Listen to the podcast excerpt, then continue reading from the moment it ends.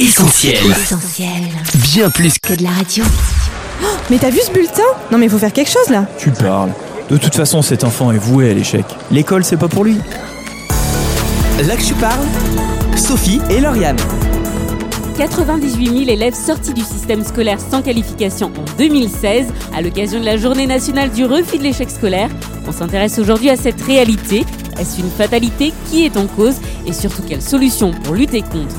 Des questions qu'on va poser à nos invités. Aujourd'hui en studio avec nous Nadia Dakini, maître de conférence en sciences de l'éducation et Cyril Dupuis, enseignant en réseau d'éducation prioritaire. Bienvenue à toi qui nous écoutes, tu es sur Essentiel et c'est là que tu parles. Nadia Dinkili, bonjour. Bonjour. Vous êtes maître de conférence en sciences de l'éducation à l'Université de Grenoble. Et euh, vos recherches ont visé, entre autres, à comprendre les inégalités de parcours scolaire. C'est bien ça Oui. Alors Cyril Dupuis, bonjour. Bonjour. Vous êtes professeur de technologie en région lyonnaise et vous avez enseigné pendant 9 ans, l'a dit, dans un établissement REP+, pour faire simple, où vous avez eu l'occasion de mettre en place, voire d'expérimenter plusieurs dispositifs afin de prévenir l'échec scolaire. Est-ce que j'ai tout bon? Oui. Bon. Alors, l'échec scolaire, un sujet qui vous parle. Pensez-vous à des solutions? On a posé la question, on écoute. Non. Euh, légèrement, Euh, ouais. En fait, peu, parce que j'ai pas été confrontée et je pense pas que mes enfants ils seront confrontés. Euh, oui, ça me parle, l'échec scolaire. Après, des solutions pour lutter contre.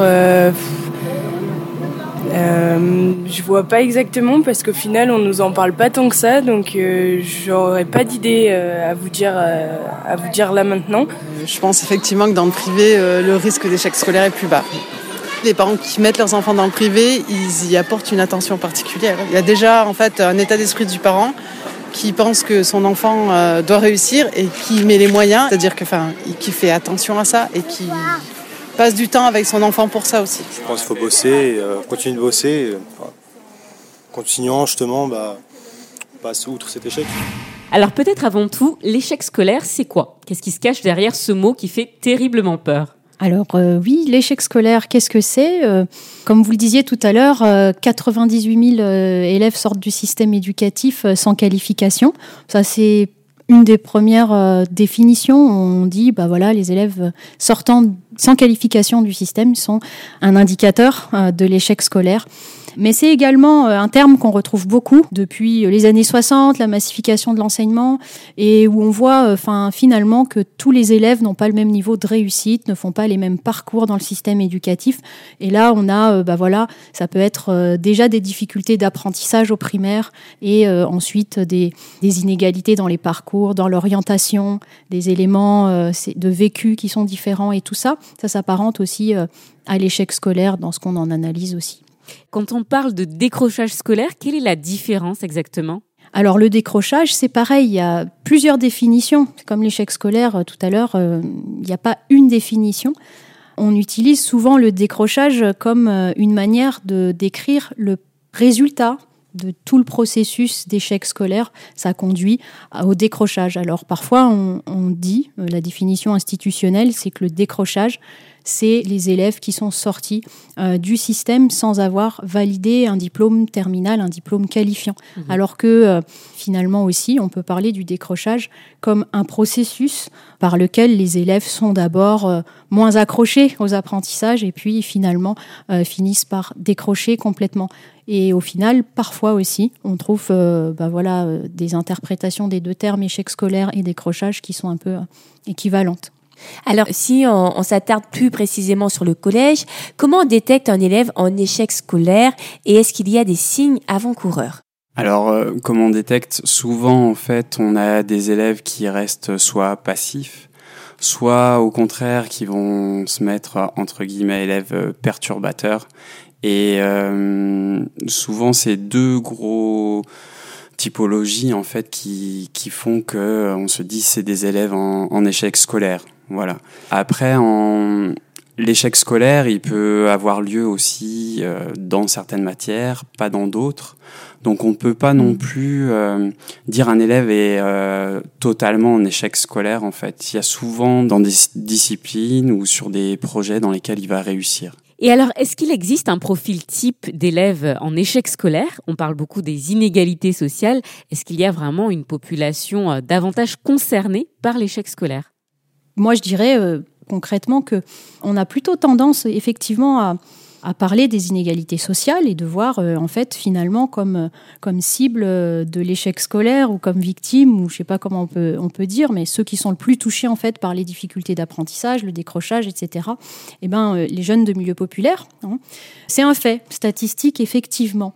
Alors après par contre il faut pas mélanger les statistiques et le fait que effectivement les jeunes de milieu populaire bah, sont ceux qui s'en sortent le moins dans notre système éducatif et le fait que c'est parce qu'on est de milieu populaire qu'on est mhm. forcément en risque d'échec scolaire important. Parce que quand on décrypte tous les facteurs euh, liés à l'échec scolaire sur tout un parcours d'études, eh bien, il y a euh, effectivement ce que l'élève a euh, lui-même, des caractéristiques individuelles, et puis, il y a tout le reste qui se cumule d'année en année pendant tout le parcours de l'élève. Et là, il y a aussi une part, certainement euh, non négligeable en tout cas, euh, ben, de l'effet euh, plutôt du contexte scolaire fréquenté par l'élève. Donc il y, a, il y a une population qui est plus touchée, mais les facteurs explicatifs, c'est le cumul de caractéristiques individuelles et de cette rencontre avec l'école qui génère l'échec scolaire. Alors une auditrice nous écrit sur la page Facebook d'Essentiel Radio. Je vous lis sa question. Bonjour Essentiel Radio, j'ai des questions pour vos invités. Ça tombe bien, on va poser des questions. Alors peut-on dire que les élèves sont en échec scolaire à cause de l'école ou de l'éducation nationale? Le boom des écoles dites nouvelles n'est-ce pas dû euh, finalement à la supposée baisse du niveau scolaire et des précautions que prennent les parents pour éviter justement un échec de leurs enfants? Voilà, j'espère ne pas froisser les professionnels mais en tant que parent, c'est l'une de mes préoccupations. Merci. Donc, on va rassurer cette auditrice. Vous n'êtes pas froissée, n'est-ce pas? Non. Tout va bien. Alors, on va peut-être déjà essayer de, répondre à la première partie de cette question qui revient souvent à qui la faute et finalement quelles sont les causes? Alors je dirais que les, les causes, moi, sont, sont multiples en fait. Il n'y a pas une seule cause. L'éducation nationale ou l'école va avoir sa part de responsabilité, mais c'est comme ma collègue le, disait, c'est multifactoriel en fait. On peut pas on peut pas incriminer juste euh, un facteur en fait. Ça va dépendre de plusieurs de, de ces facteurs. Oui, d'ailleurs, euh, je prends souvent euh, l'image de de l'échec scolaire ou des inégalités de parcours scolaire entre les élèves, comme celle d'un iceberg où il y a bah, la partie visible, la partie cachée. Et finalement, ce qu'on voit, euh, c'est souvent les caractéristiques des élèves, et ce qu'on voit le moins, bah, c'est tout ce qui est généré dans l'institution, ce que je disais tout à l'heure. Donc, à qui la faute? Bah, Il y a un peu des deux, ça s'entremêle. Alors, euh, pour moi, euh, mes recherches, elles ont tendance à montrer que finalement, plus on s'intéresse à ce qui se passe dans l'institution, plus on se rend compte finalement que c'est important. Et c'est ça la partie euh, immergée de l'iceberg. C'est cette face qu'on ne voit pas. Donc plutôt que de dire à qui la faute, j'ai envie de dire, chouette, euh, l'institution, euh, si on se retrousse les manches, elle a une grosse marge de manœuvre. D'ailleurs, oui, on peut aussi regarder les comparaisons internationales qui montrent que certains pays arrivent mieux à compenser les inégalités entre les élèves. Il y a de l'espoir. Exact. Oui. Pas de fatalité, on va parler justement de solutions et on écoute tout de suite la question d'une auditrice. Bonjour Essentiel Radio, je souhaiterais savoir quels dispositifs sont mis en place pour les élèves en situation d'échec scolaire, s'il est facile pour eux d'y avoir accès et quelle est l'efficacité de ces dispositifs. Merci. Alors peut-être Cyril Dupuis, on va se tourner vers vous. Euh, pourriez-vous nous parler des dispositifs que vous avez justement mis en place pour euh, prévenir cet échec scolaire? Alors c'est souvent donc un travail d'équipe. Hein. J'ai jamais mis tout seul un dispositif. On a mis en place plusieurs choses. En tout cas, il y en a deux là que j'aimerais vous faire part. Un premier où en fait on arrivait à cibler un public en troisième.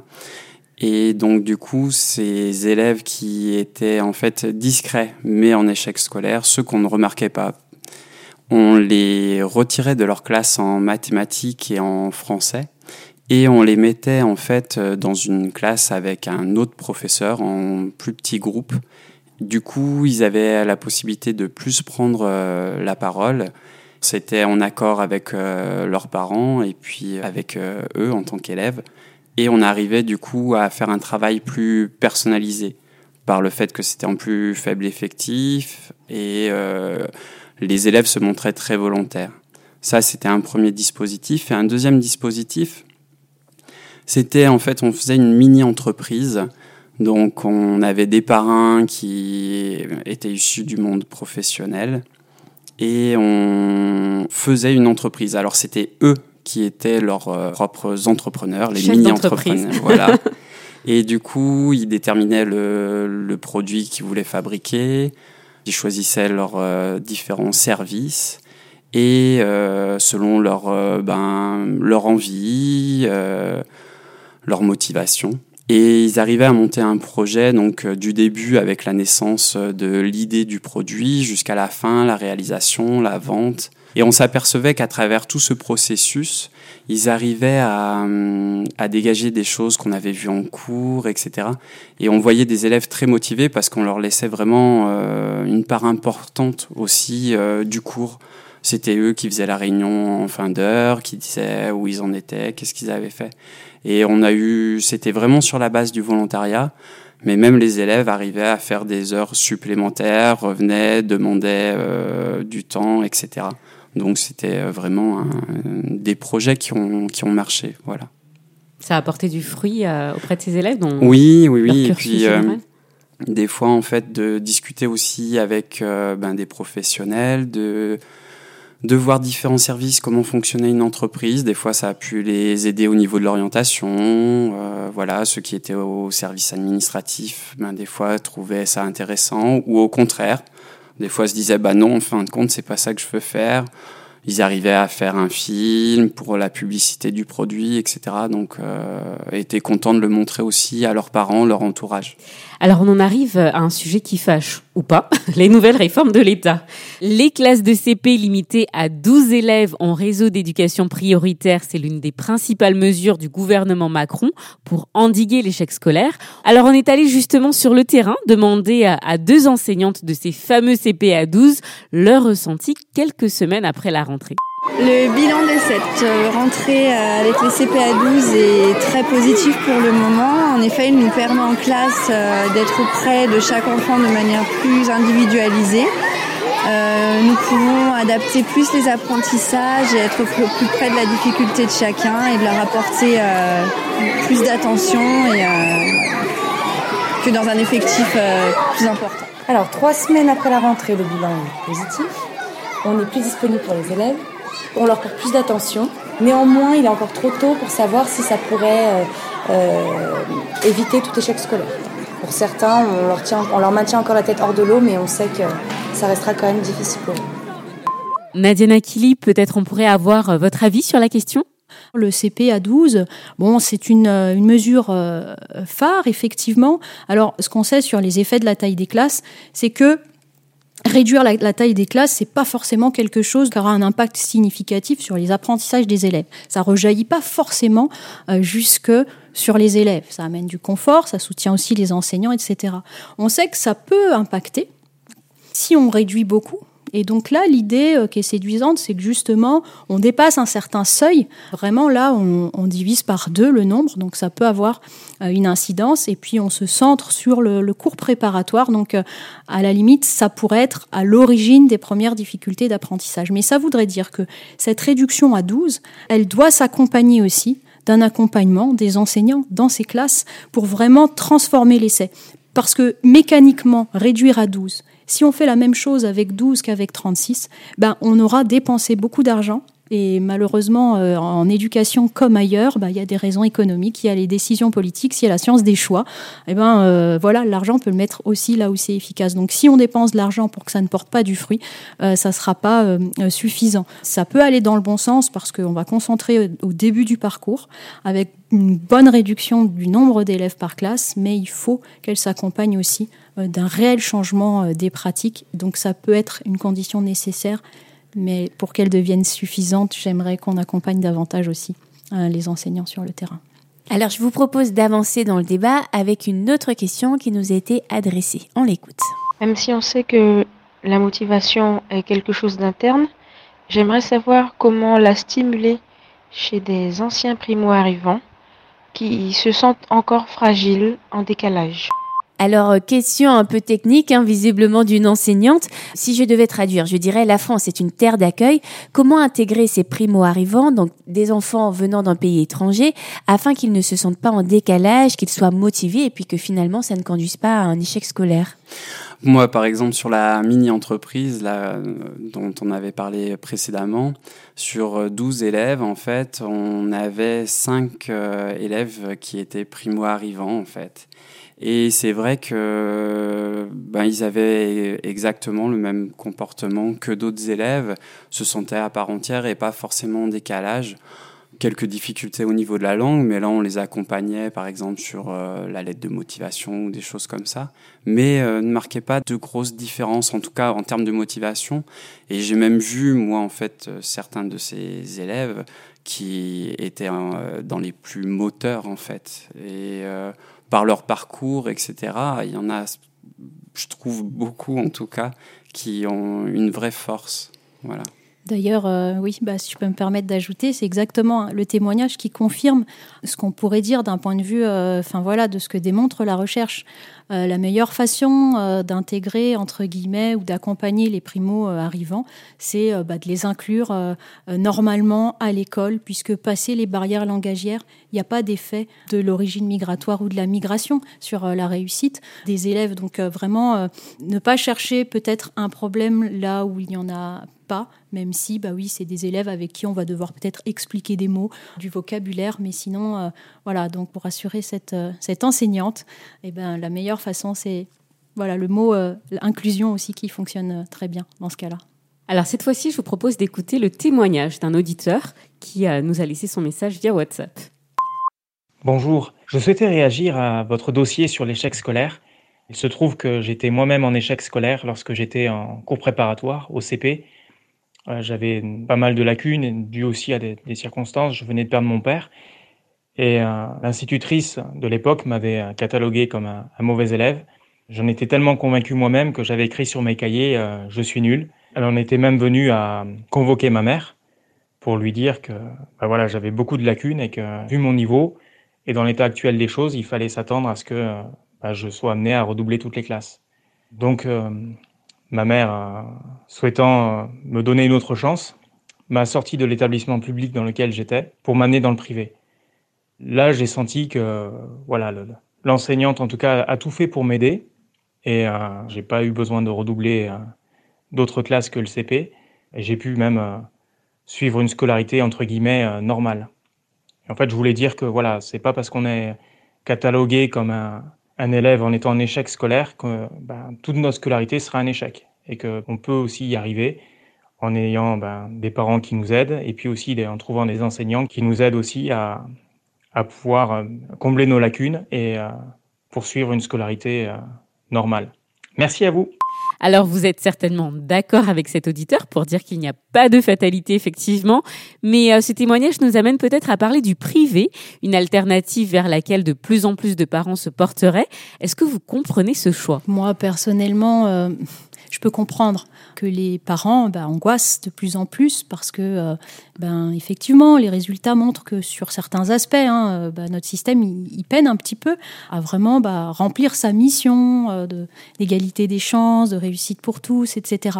Et en même temps, bah, la casquette du chercheur que je suis, quand elle regarde les résultats de la recherche, on voit bien que ce qui fait souvent la différence, mais je ne veux pas non plus généraliser euh, pour l'ensemble des établissements privés, mais quand on, regarde par exemple euh, l'effet établissement et l'effet école et qu'on regarde bah, finalement si on a plus de chances de réussir dans, dans le privé que dans le public, on, voit un effet significatif, mais celui-ci, il demeure pas significatif dès qu'on contrôle, c'est un peu technique, avec euh, les caractéristiques des élèves. C'est-à-dire qu'en fait, les écoles privées ne scolarisent pas les mêmes élèves que les écoles publiques. Donc finalement, c'est plus facile de faire réussir des élèves qui auraient potentiellement moins de difficultés d'apprentissage. Donc en gros, euh, c'est les caractéristiques des élèves qui vont neutraliser cet effet euh, privé-public. Alors bien sûr, il ne faut pas généraliser, il y a aussi, euh, c'est du cas par cas, et ça dépend aussi des projets pédagogiques de chaque école, de la manière de considérer l'élève, de considérer eh ben, les situations d'échec, comme c'était le cas dans ce témoignage. On voit finalement que peut-être dans certaines écoles plutôt que d'autres, mais ça vaut pour le public comme pour le privé, on n'aurait pas considéré euh, l'enfant euh, de la même manière. Voilà, tout simplement. Donc moi, au regard de mes travaux et pour aussi euh, faire en sorte que notre système éducatif public fonctionne mieux, j'aurais tendance à militer en faveur de plus de mixité sociale dans les écoles, dans les établissements, plutôt que, enfin voilà, mais ça se comprend finalement que les parents bah, cherchent la meilleure école. Mais ça vaut aussi à l'intérieur du public. Alors à l'étranger, il existe aussi euh, d'autres manières hein, d'appréhender les difficultés scolaires. Je vous propose d'entendre le message laissé par une professeure suisse. Salut Essentiel Radio, c'est Tabitha de Genève. Je suis professeure de mathématiques dans un lycée et lycée professionnel. Je voulais quand même souligner deux choses intéressantes qui se passent en Suisse. La première, c'est euh, la particularité d'avoir des passerelles. Euh, typiquement, j'ai eu il y a quelques années un élève qui a eu un gros souci dans sa famille, à tel point que quand il est sorti du collège, il était vraiment non promu. Euh, il a fait une année de passerelle et ensuite il a pu rentrer au lycée professionnel. Il a très bien fini et maintenant il est ambulancier. Alors euh, voilà, en rajoutant quelques années, même quand on tombe entre guillemets très bas, on peut remonter et ça je trouve ça super. Et l'autre particularité, c'est les apprentissages qui sont très très bien vus euh, en Suisse. Euh, c'est pas forcément pour des élèves qui sont non scolaires, comme on dit, mais c'est aussi pour des élèves qui sont très scolaires et très brillants. Donc, euh, ils trouvent aussi très rapidement du travail. Souvent, c'est leur ancienne euh, maître d'apprentissage qui les engage, ou bien c'est des autres boîtes qui sont similaires. En tous les cas, c'est aussi euh, une particularité suisse que j'aime beaucoup et euh, qui permet à des élèves qui sont justement pas scolaires ou qui ont du mal à rester en place de faire euh, trois jours de travail en entreprise et deux jours à l'école et de mettre un peu plus de sens aux apprentissages et aux connaissances qu'ils développent en cours. Ciao alors justement, les passerelles ou les, la considération de l'apprentissage, est-ce que ce serait quelque chose qu'il faudrait voler aux Suisses, j'ai envie de dire? Alors c'est encore présent, enfin l'apprentissage est encore présent en, France, hein, qu'on soit bien clair. Après le souci, c'est vrai qu'il véhicule souvent en fait euh, une image des fois un petit peu négative, notamment sur les CAP où on dit ben voilà des élèves qui sont en échec scolaire, on va plus les tourner vers de l'apprentissage, alors que l'apprentissage euh, est vraiment, je dirais, les élèves qui vont en apprentissage se doivent d'une grande maturité parce que souvent ils doivent euh, et euh, avoir en fait leur euh, cursus euh, scolaire avec leurs enseignements classiques, histoire, français, etc. Et en plus se confronter au monde du travail qui, par exemple, pour des jeunes de 14-15 ans, c'est un, c'est un nouveau monde. Après, l'apprentissage se fait aussi à divers niveaux, que ce soit du bac pro, que ce soit du BTS, de la licence, master. Donc on est vraiment sur... Euh, des fois on le véhicule pas, c'est l'apprentissage en France est juste considéré sur le, CAP, alors qu'en fait on n'a pas à différents niveaux euh, ce, ce statut-là. Je suis d'accord en fait avec euh, la précision que mon collègue a apportée l'apprentissage, ça concerne pas que euh, les mauvais élèves. On a l'apprentissage tout au long euh, des cursus et même voilà à l'université, tout un ensemble de diplômes qui se préparent aussi euh, par voie d'apprentissage. Alors on le sait moins. Par contre, ce qu'on a tendance un petit peu à, dévaloriser en France, peut-être ce qui est moins le cas en Suisse ou en Allemagne, c'est l'enseignement, les voies d'enseignement professionnel. Et au-delà même des voies d'enseignement professionnel, certains voilà, considèrent que l'enseignement professionnel, c'est moins bien que l'enseignement général, alors qu'il y a aussi plein de, différents cursus au sein des voies professionnelles qui sont tout aussi euh, intéressantes pour y mener euh, des carrières, euh, enfin voilà, vraiment des, des carrières scolaires prestigieuses, motivantes, etc., etc. Si je peux rajouter quelque chose aussi, je, sur certains cursus, en fait, il n'y a que la voie professionnelle. Je prendrais euh, l'exemple de couvreur, euh, par exemple.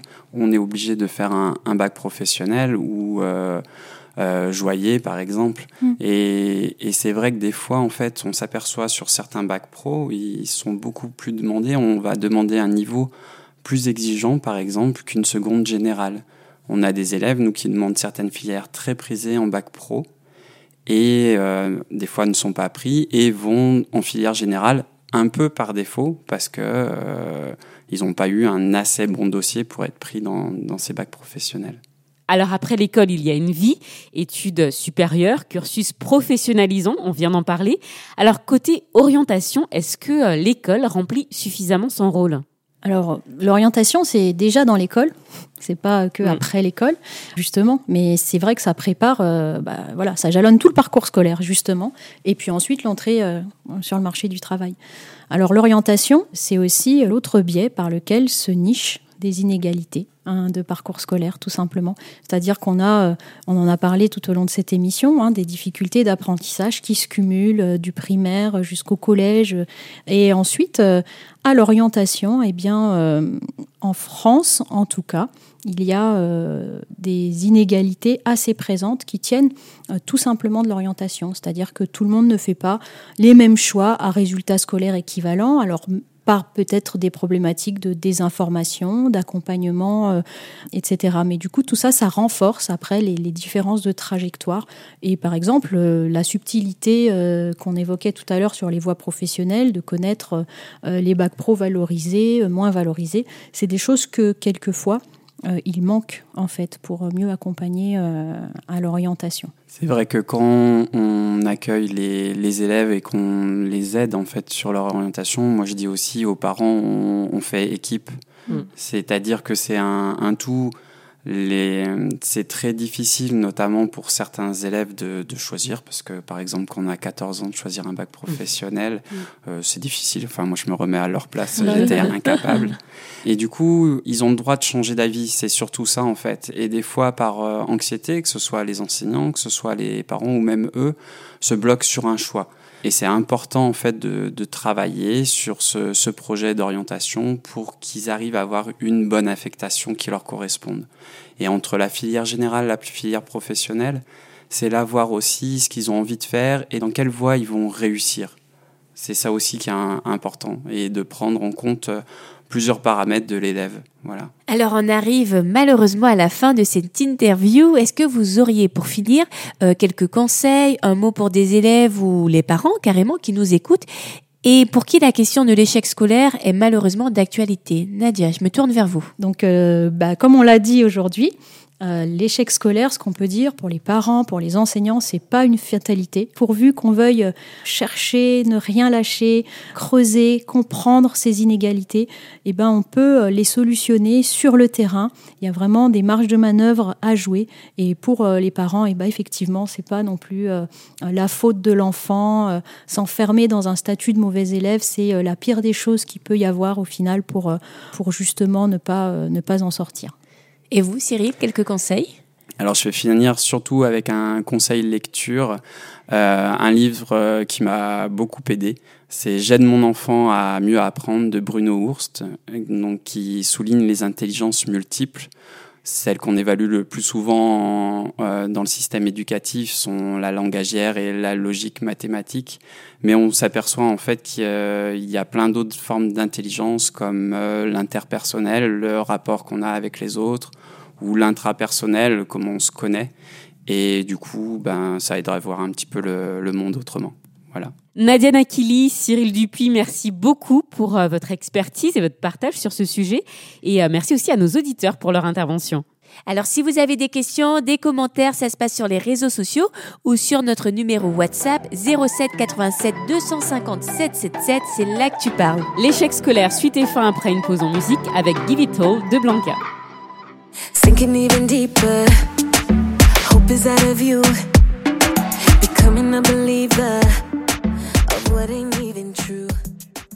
je parle, Sophie et Lauriane. Vous êtes sur Essentiel. Aujourd'hui, on parle ensemble, Lauriane, d'échecs scolaires, une réalité qui affecte en France des dizaines de milliers d'élèves et leurs parents. Réforme du gouvernement, nouvelles alternatives. Deux professionnels de l'éducation ont partagé à l'instant avec nous leur regard d'experts sur la question et on en est convaincu aussi, l'échec scolaire n'est pas une fatalité, même si Sophie, un long chemin reste à parcourir dans notre pays. Effectivement, et au-delà de la réussite scolaire et même d'une réussite professionnelle, on ne peut que souhaiter à tous les élèves d'être libres, heureux et épanouis. Mais alors, comment mener ces quelques millions d'élèves, tous différents à bien des niveaux à la réussite? Comment faire de chacun d'entre eux des hommes et des femmes qui trouveront leur place dans la société? Comment vaincre l'échec?